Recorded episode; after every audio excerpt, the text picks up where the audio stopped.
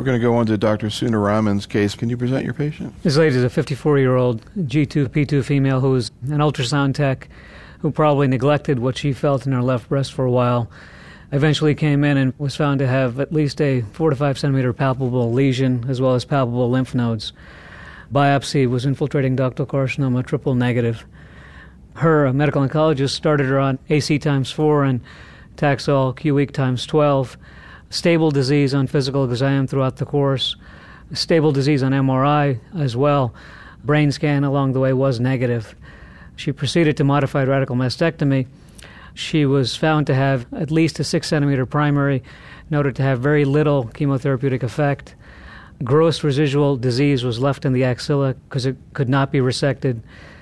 And this is a peeve of myself, but she was immediately reconstructed with an expander.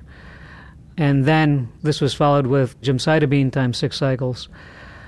And after that, PET scan was done, restaging, and showed the persistent disease in the axilla, multifocal. And that's where we stand now. So, what would you be thinking at this point, Antonio? Oh, boy. And she had a triple negative tumor, right? So, this is someone who's unfortunately presenting with a disease that is laughing at us, laughing at the chemotherapy we're giving it is a tough situation, and one of the drugs that she has not seen at this point is bevacizumab. Is that correct? That's correct. So I probably, I mean, she has received a weekly taxane before. I probably would be thinking about something different other than conventional cytotoxic chemotherapy, as she has received at least four of them: AC, paclitaxel, gemcitabine, and now still with a lot of disease. So I would move into a bevacizumab regimen we have my initial regimen tends to be with weekly paclitaxel. She has seen weekly paclitaxel, perhaps capecitabine bevacizumab. What about radiation therapy? I think it probably will be given for her residual disease. I don't have a very specific preference. Would you use it now? I might try. Speaking as a medical oncologist, everything that I see, I have a hammer in my hand, everything I see looks like a nail. I might try a bevacizumab regimen first and watch very carefully the first hint that this thing is progressing, radiate. Skip? So the disease is still all in that region. So the pet's only in the axilla, correct, for positivity? Correct.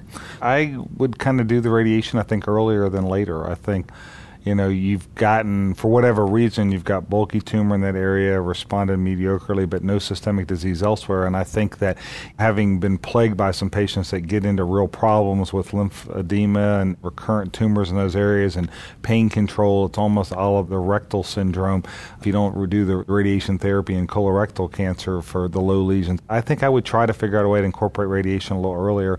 And then I agree with Antonio. I think triple negatives, for lack of better data right now, and there's been some encouraging information from some of the oral TKIs that are VEGF inhibitors with sunitinib and pazopanib and others that I would probably try to get bevacizumab into a regimen after I did the radiation. Can you follow up with what happened with the patient?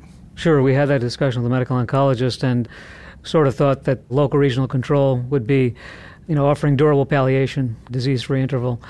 And I asked the medical oncologist to consider concurrent Xeloda with radiation.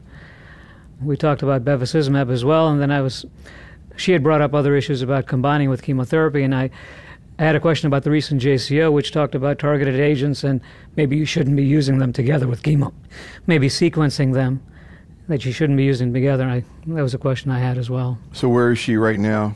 She's just starting radiation with 600 BID of Xeloda.